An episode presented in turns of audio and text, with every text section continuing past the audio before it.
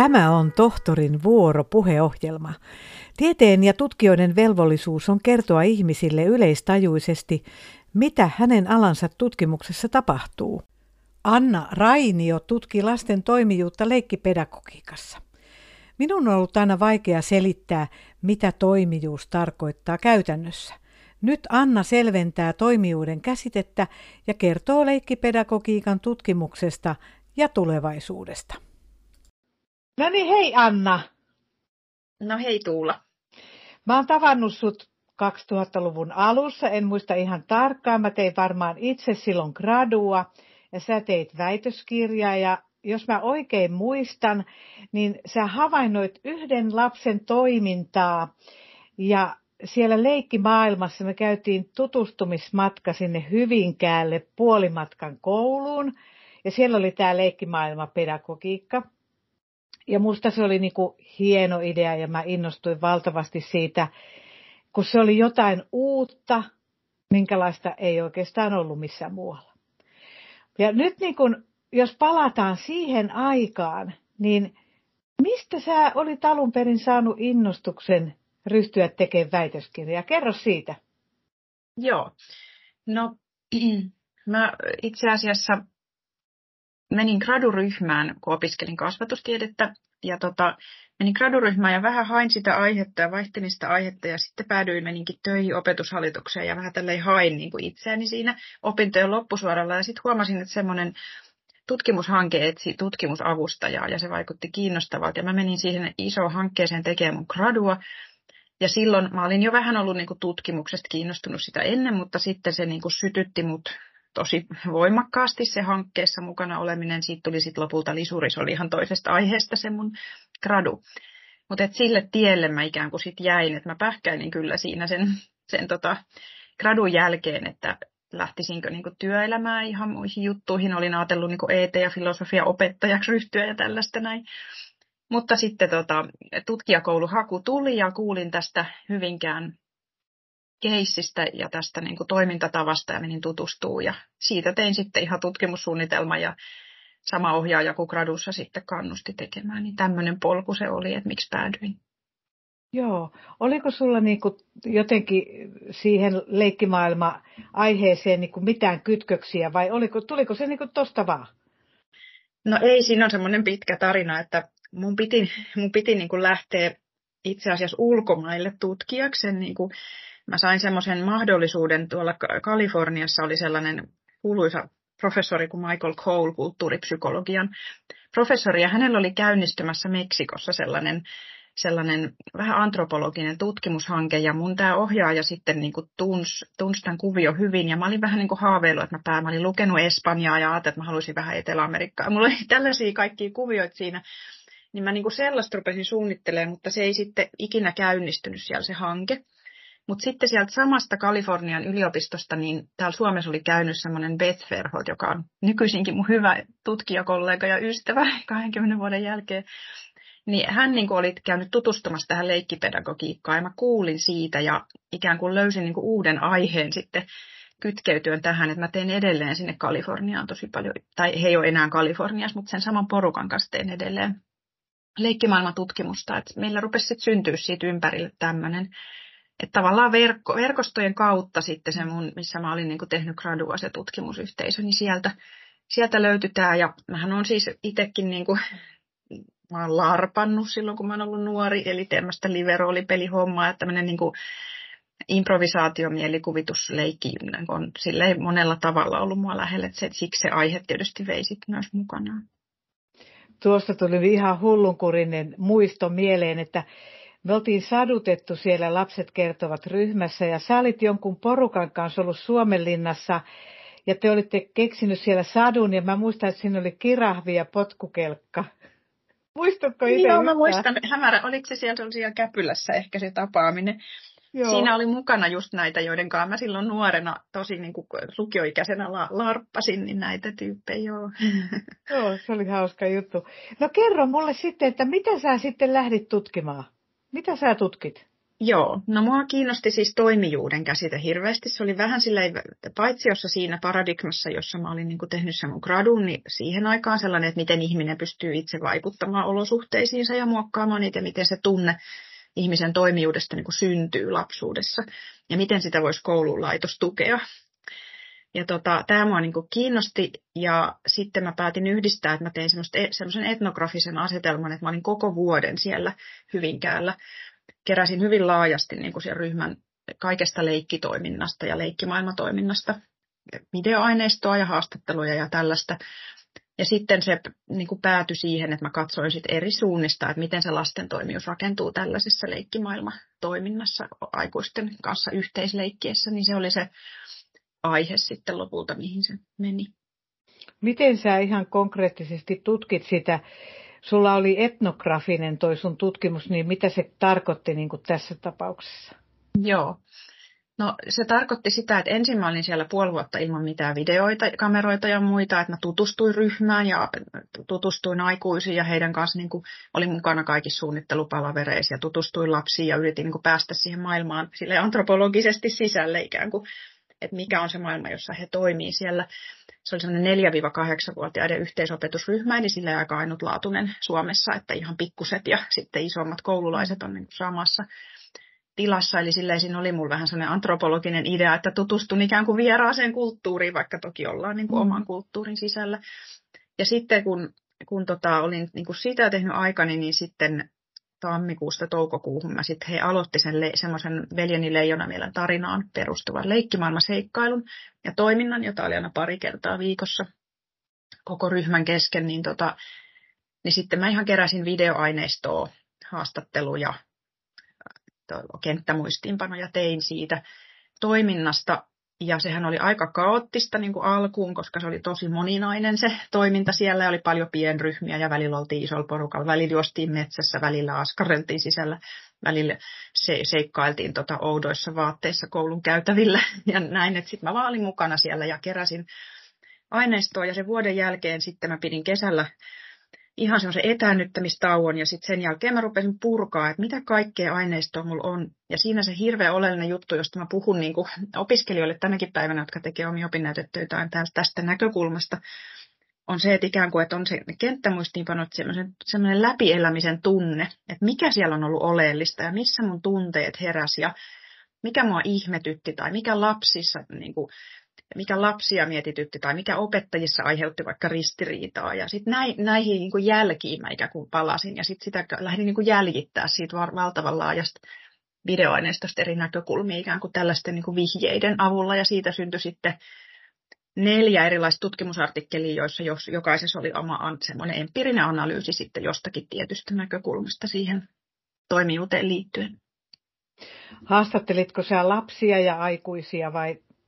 Joo, mä tein pääasiassa mä tein sitä vuorovaikutuksen tutkimusta, eli mä niin kuin videoaineistoja analysoin sitä vuorovaikutusta niissä ja sitä toimintaa ja itsekin havainnoin, mutta sitten mä myös haastattelin opettajia ja olin heidän myös suunnittelupalavereissa ja nauhoitin niitä ja ne on myös osa sitä dataa ja sitten mä tein lapsille sellaisia, mä tein niin kuin siinä kevään päätteeksi yhdet semmoiset ihan viralliset haastattelut, että he ikään kuin tuli mun luo ja sitten juteltiin yhdessä.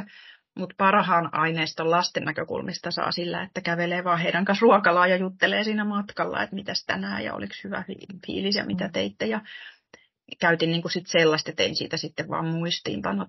Että lasten haastattelussa se on yleensä toimivampaa, että on vaan mukana heidän arjesi ja keskustelee. Mä en nyt ole vuosien lukenut sitä Veljeni Leijonamieltä, mutta eikö se ole aika surullinen ja puhuu kuolemasta ja muuta? Kyllä. Miten siitä leikkimaailma kehkeytyi? Joo, no he oli lukenut sitä koko syksyn sitä kirjaa aina luku kerrallaan. Ja pienimmät lapset sinä vuonna oli 5-vuotiaita, että 4-vuotiaita ei siellä ollutkaan sinä vuonna siinä ryhmässä.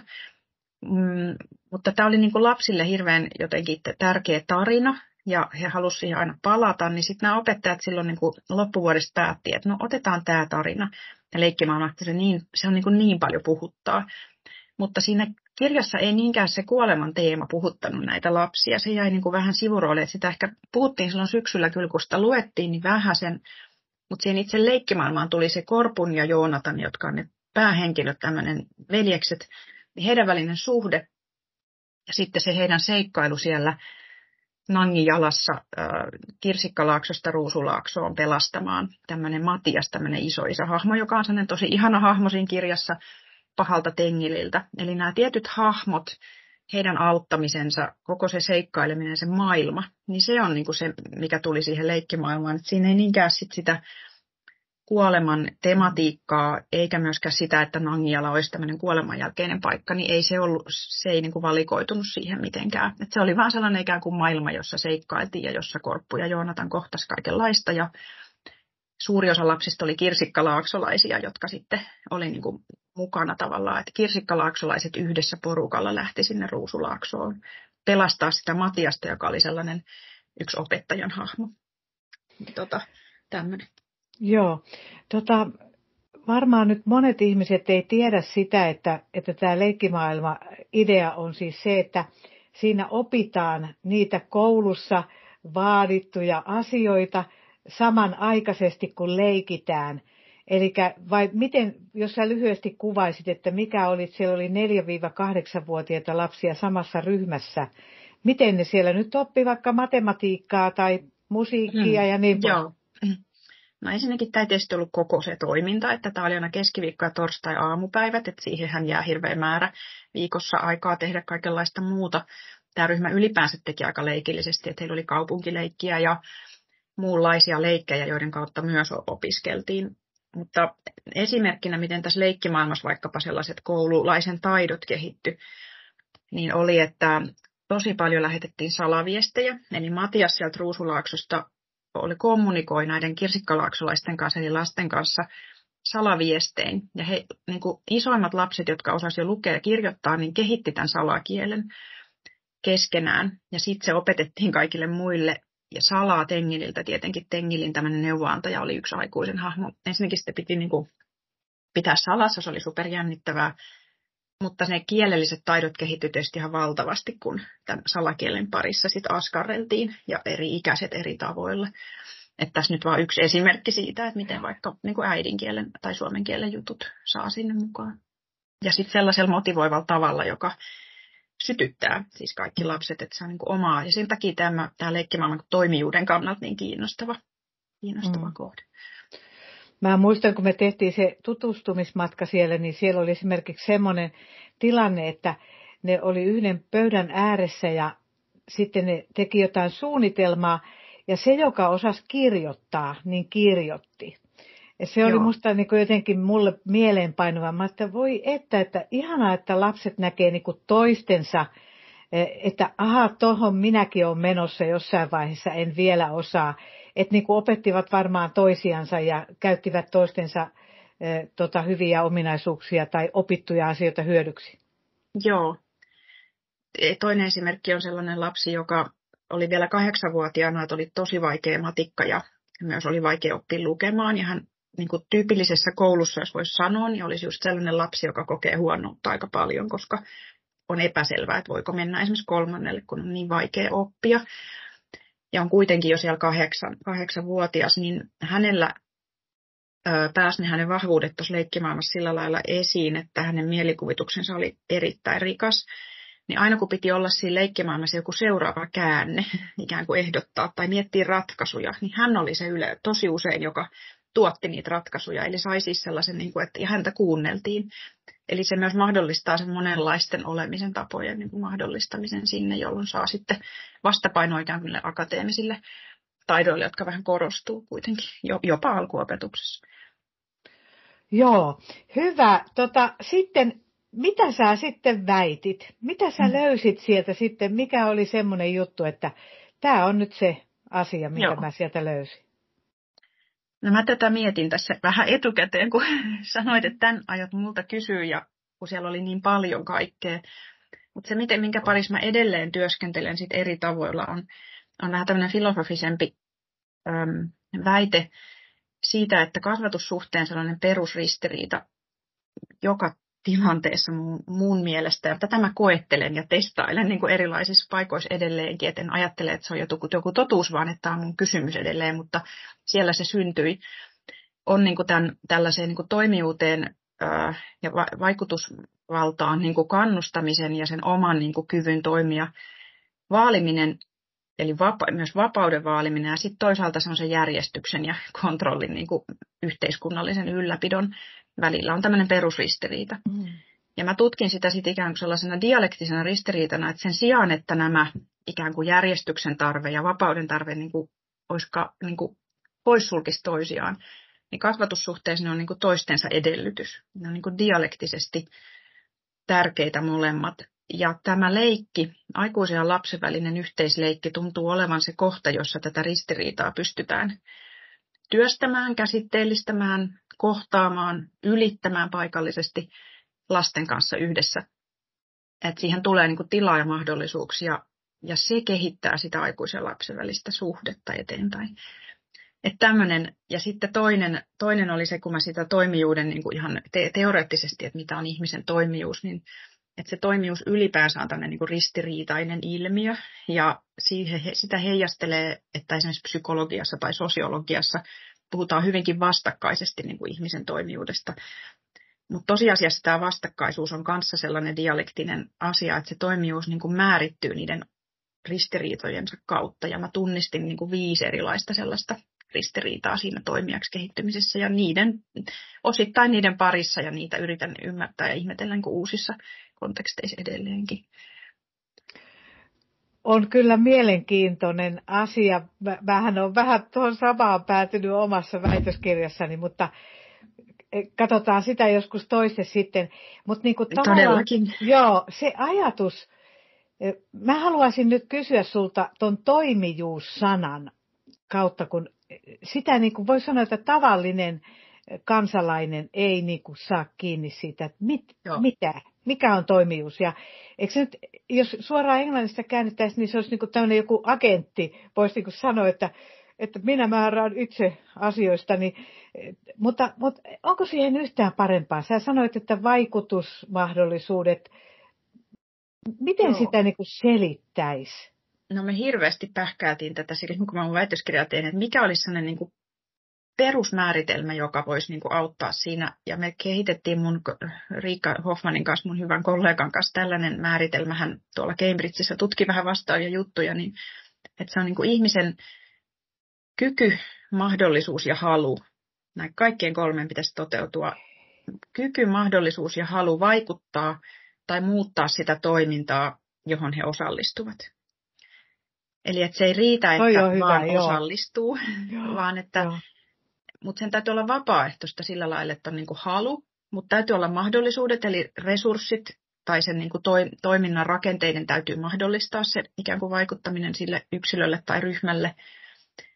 Ja sitten vielä pitää olla se kyky, joka sitten kehittyy vähitellen lapsuudessa. Eli kyky esimerkiksi tunnistaa jotakin vaikka puhetapoja tai toimintatapoja tai, ja nähdä niiden yli. Joo. Näin me se niin kuin, on toistaiseksi ei ole tullut parempaa määritelmää tällä mennä. Niin. Sitä on määritelty eri tieteenaloilla tosi monilla eri tavoilla. Mutta toi on hyvä, että siinä on niin kuin 3 tollaista ominaisuutta. Se heti avaa niin kuin sitä asiaa enemmän.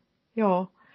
No sulle sitten avautui siitä kaikenlaista, mutta sitä ennen kuin katsotaan mitä avautui, niin mikä sun mielestä oli niin kuin hauskinta tai mukavinta tai ihaninta sitten siinä väitöskirjan tekemisessä? Joo, no ehdottomasti hauskinta oli se tutkijakoulu, johon mä pääsin mukaan. Se oli silloin 2000-luvun puolivälissä, niin Helsingin yliopistossa oli aika sellainen kunnianhimoinen tutkijakoulu kehittävän työn tutkimuksen tai toiminnanteoriaa kehittävän työn tutkimuksen yksikössä, jossa sitten opiskeltiin niin kuin ensimmäiset 2 vuotta.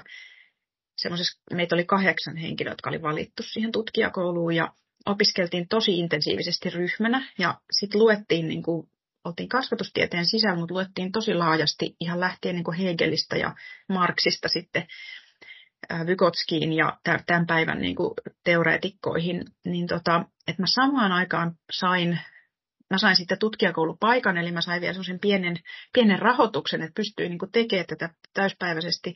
Ja mä samaan aikaan kävin siellä koululla, olin leikin niin kuin lasten ja aikuisten kanssa. Ja sitten mä lopun ajasta niin kuin väittelin ja luin ja keskustelin kollegojen kanssa yliopistolla, joita myös kiinnosti tämmöinen, mä oon ollut vähän tämmöinen aina tällainen niin kuin lukija ja rakastan sellaista, niin kuin, että luetaan ja puhutaan, niin se, että mä sain tehdä näitä kahta asiaa samaan aikaan, niin se oli aivan mahtavaa. Että siellä oli samanhenkisiä tyyppejä, jotka tutki hyvin eri asioita, mutta sitten tämä yhdisti meitä. Niin ne muutamat vuodet siellä oli kyllä niin kuin ihan huippukokemus. Mm. No mikä siinä oli sun mielestä sitten haastavinta? Mikä oli semmoista, mistä jäi mieleen, että se oli, kun yleensähän niin kuin silloin, kun ihmiset väittelee, silloin ne muistaa hyvin ne ennen, mitä on tapahtunut äskettäin, mutta sitten ne kultautuu jostain syystä. Joo. Mutta mikä oli vaikeaa? Kyllä siinä oli hirveästi vaikeita vaiheita. Yksi on semmoinen tietty yksinäisyys, jota mä en kokenut silloin, kun oli tämä vaihe päällä, mistä just kuvasin, että muutamat ensimmäiset vuodet, mutta sitten siellä niin kuin ikään kuin loppusuoralla, kun on kerännyt se aineisto ja kirjoittaa niitä tieteellisiä artikkeleita, ja mäkin tein niin kuin artikkeliväitöskirjan, jossa lähetetään lehteen ja niin edelleen, niin se hitaus ja yksinäisyys siinä ikään kuin viimeistelyssä, niin se on aika piinallista. Mulle henkilökohtaisesti piinallista oli myös se, että kun mä niin kuin olin jo ikään kuin, kun mä olin vihdoin tehnyt ne analyysit ja kaikki, ja sitten se niin kuin viimeistely, sen tieteellisen kielen niin kuin rajoittavuus ja koko se semmoinen, niin kuin, se sellainen, että täytyy tehdä niin pedantisti ja koko sen tieteellisen prosessin ja tämän akateemisen prosessin niin kuin ne sellaiset tuskalliset puolet, niin kyllä se oli vaikeinta. Ja se, että sä oot aika yksin niin kuin sit siinä vaiheessa sen valtavan tekstimassan ja koko sen kuvion kanssa. Toinen, mikä ehkä tänä päivänä, se ei ollut silloin vielä niin voimallista, mutta tämä mulle sitten niin kuin tutkijana ja jo vähän väitöskirjatutkijana, niin mulle on ollut vaikein tätä niin kuin kilpailumaailman, tämän akateemisen maailman kaikkien näiden valtaan ja kilpailuun ja sellaiseen jatkuvaan pyristelyyn, että pitää saavuttaa enemmän ja paremmin ja olla näkyvä. Ja, niin tämä on mulle ehkä kaikkein vaikein niin kuin edelleen ja silloin jo. Mutta että, joo. Okei, no mitä sä ajattelet, että voiko semmoista nyt ei ajatella, että jotain ominaisuuksia vaadittaisiin väitöskirjan tekijältä, mitä siinä tarvitaan? No tässä mä ajattelin, että tavallaan voisi sanoa niin kuin kaikenlaista, mitä vaaditaan, jotta se tulee valmiiksi, mutta mä ajattelen, että ei niitä ominaisuuksia tarvitse olla etukäteen, että ne syntyy siinä matkan varrella, se on niin pitkä prosessi, että tavallaan kuka tahansa voi ruveta tekemään väitöskirjaa ja oppia sitten ne tarvittavat asiat ikään kuin ja ominaisuudet, mutta jotta sen jaksaa tehdä, niin tarvitaan intohimo jotenkin siihen aiheeseen, että se olisi ja sitten mä ajattelin, että semmoinen asia, tämä kuulostaa kauhean ylevältä, mutta sellainen halu pyrkiä totuuteen. Että muuten ei jaksa sitä sellaista pikkutarkkaa, ikään kuin sellaista, että mä vielä selvitän, että onko tämä näin, ja vielä kyseenalaistan omat ajatukseni, ja vielä tämän kiven käännän, jos ei josta halua niin kuin pyrkiä siihen. Lopullista totuuttahan me ei niin kuin voida saavuttaa, mutta niin kuin pyrkimys olla totuudellinen on ehkä se sellainen. En mä tiedä, onko se ominaisuus, mutta sellainen vaade, että jaksaa tehdä sen prosessin. Joo. Mitä sun väitöskirjasta sitten seurasi, kun sä olit sulla oli 2010 oli se sun väitös, ja mä tuossa kaivoin sen esiinkin, ja suomenkielinen käännös oli tämmöinen kuin Leijonamieleksi leikkimaailmassa, etnografinen tapaustutkimus toimijuuden kehityksestä leikkipedagogiikassa.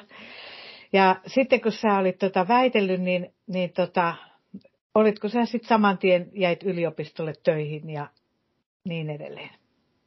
Aluksi vähän jäin. Mulle tuli mahdollisuus mennä sellaiseen postdoc-hankkeeseen, joka sitten liittyi niin kuin tällaiseen lastensuojelun nuorten kanssa tehtävän teatterityöskentelyyn. Se oli tuon THL:n Terveyden ja hyvinvoinnin laitoksen käynnistämisen hanke, johon menin sitten mukaan hakemaan rahoitusta ja saatiin se rahoitus ja siinä aloitin.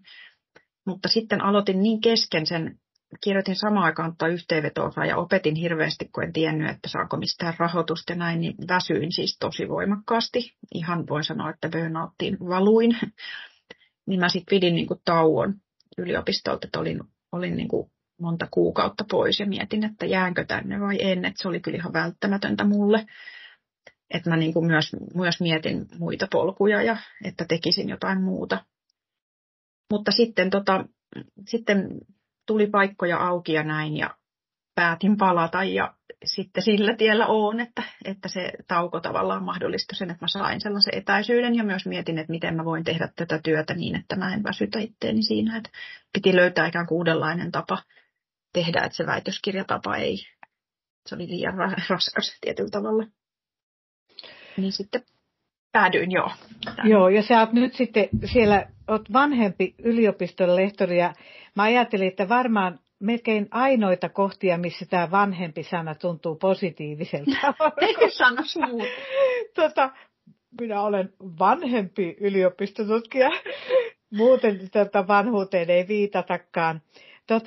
Semmoinen, mä huomasin, että mä en ole kysynyt keneltäkään toiselta tätä, että minkälaista on tutkijan arki? Eli mitä sä teet? Istutko sä siellä tietokoneen ääressä vai mitä?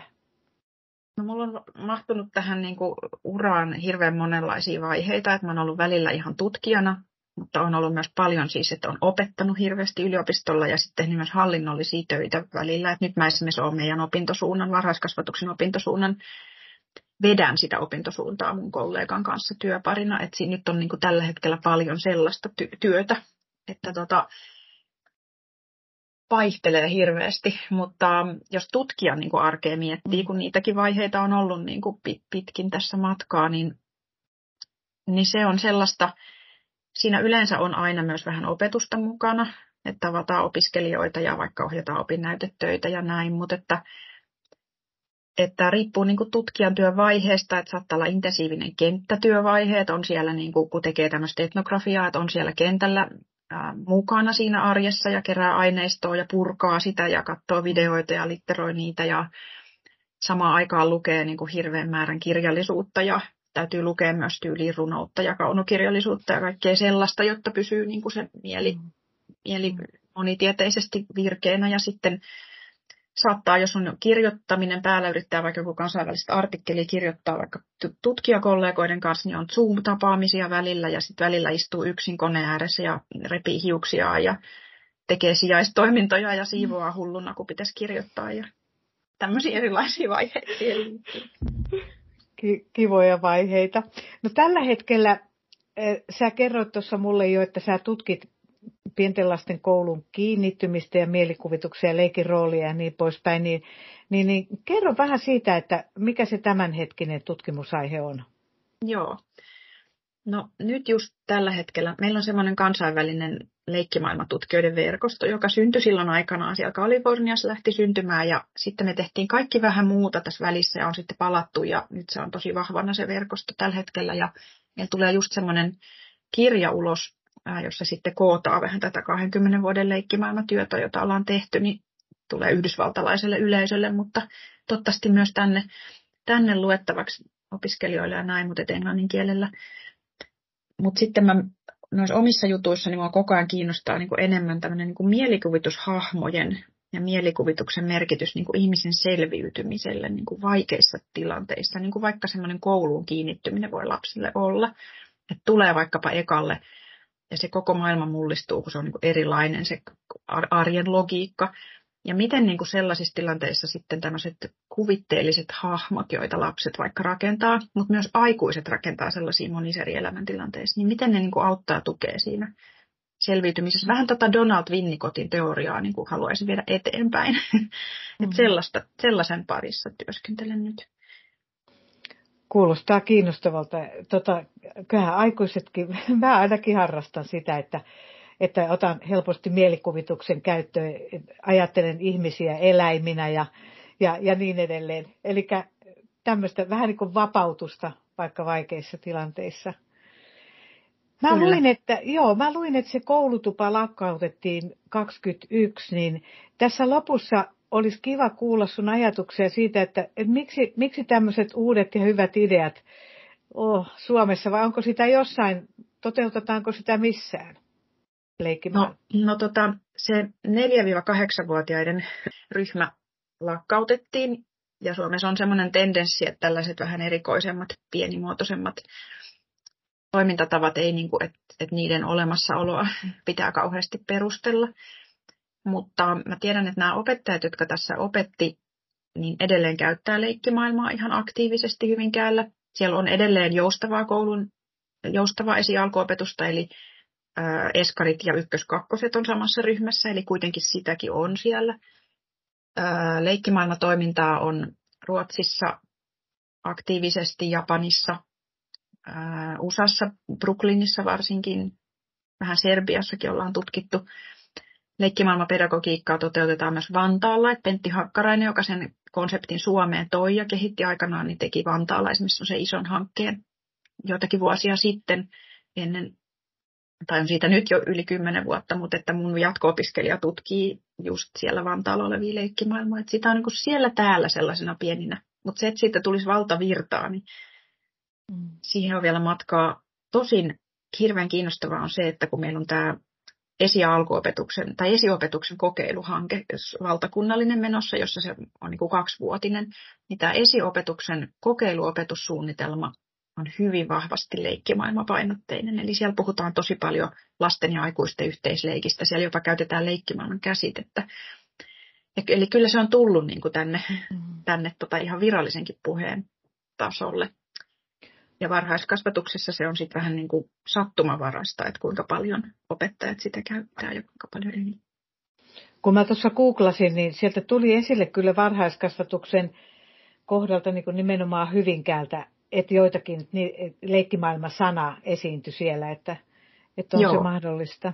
Joo. Yksi kysymys, jonka mä unohdin kysyä sulta tuosta, niin oli vielä se, että sä sanoit, että sä ohjaat itsekin väitöskirjoja, niin mitä sä pidät nyt tärkeänä siinä ohjaustoiminnassa? No siinä on tosi montakin asiaa tärkeää, mutta yksi, mitä mä oon niin kuin päättänyt pyhästi, on se, että mä murran omassa ohjaustyössäni sellaisia sukupuoli- ja semmoisia lasikattoja ja sellaisia rooleja, ja yritän edistää sellaista tieteen tekemisen tapaa, jossa saa olla herkkä ja saa itkeä, jos itkettää, ja saa hakea apua ja tukea, ja ohjaaja ei ole. Ohjaaja on niin kuin tukena, ja tarkoitus ei ole niin kuin piiskata jatko-opiskelijoista niin kuin kovia tunteettomia ihmisiä. Kuulostaa nyt hurjalta, mutta yliopistossa vähän semmoista traditioa joskus ollut, niin mun mielestä yksi tärkeimpiä juttuja olisi tuoda sellaista, myös semmoista luovuutta, leikkiä ja yhteisöllisyyttä ja tukea sinne niin kuin yliopiston sisälle sen kilpailulogiikan ja muun ohjeen. Hyvä. Onko teillä sellaisia yhteisiä ohjaajatapaamisia esimerkiksi niin kuin yliopiston sisällä, jossa te puratte näitä asioita, että tämä leviäisi, tämä sun ajattelumaailma? Toivottavasti enemmän. Mulla on mennyt hirveästi energiaa ihan niin kuin nyt tuohon niin kuin perusopetuksen puolella toimimiseen, että siellä en ole niin paljon ollut mukana siellä tutkijakoulutuksen, on mulla siellä pari kurssia kuitenkin. Mutta me esimerkiksi pidetään sellaisia, kun mulla on Ruotsissa hyviä yhteistyökollegoita, joiden on kanssa jatko-opiskelijoita, niin me pidetään Zoomissa näiden Ruotsin ja Suomen jatko-opiskelijoiden yhteisiä sellaisia tapaamisia ja näin. Mutta että toivottavasti logiikkaa pikkuhiljaa sinne niin kuin enemmän. Ja kyllä sitä muutkin tekee, mä luin kauan. Joo. Haluatko vielä jotain sanoa? Onko jotain, mitä ei puhuttu ja olisi tärkeä sanoa?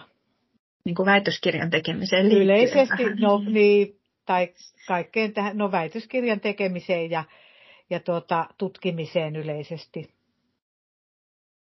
No mä sanoisin niin, että kuka tahansa voi ryhtyä tutkijaksi ihan millä tahansa ominaisuuksilla ja avuilla, jos on ikään kuin se sellainen halu pyrkiä totuuteen ja halu muuttaa maailmaa.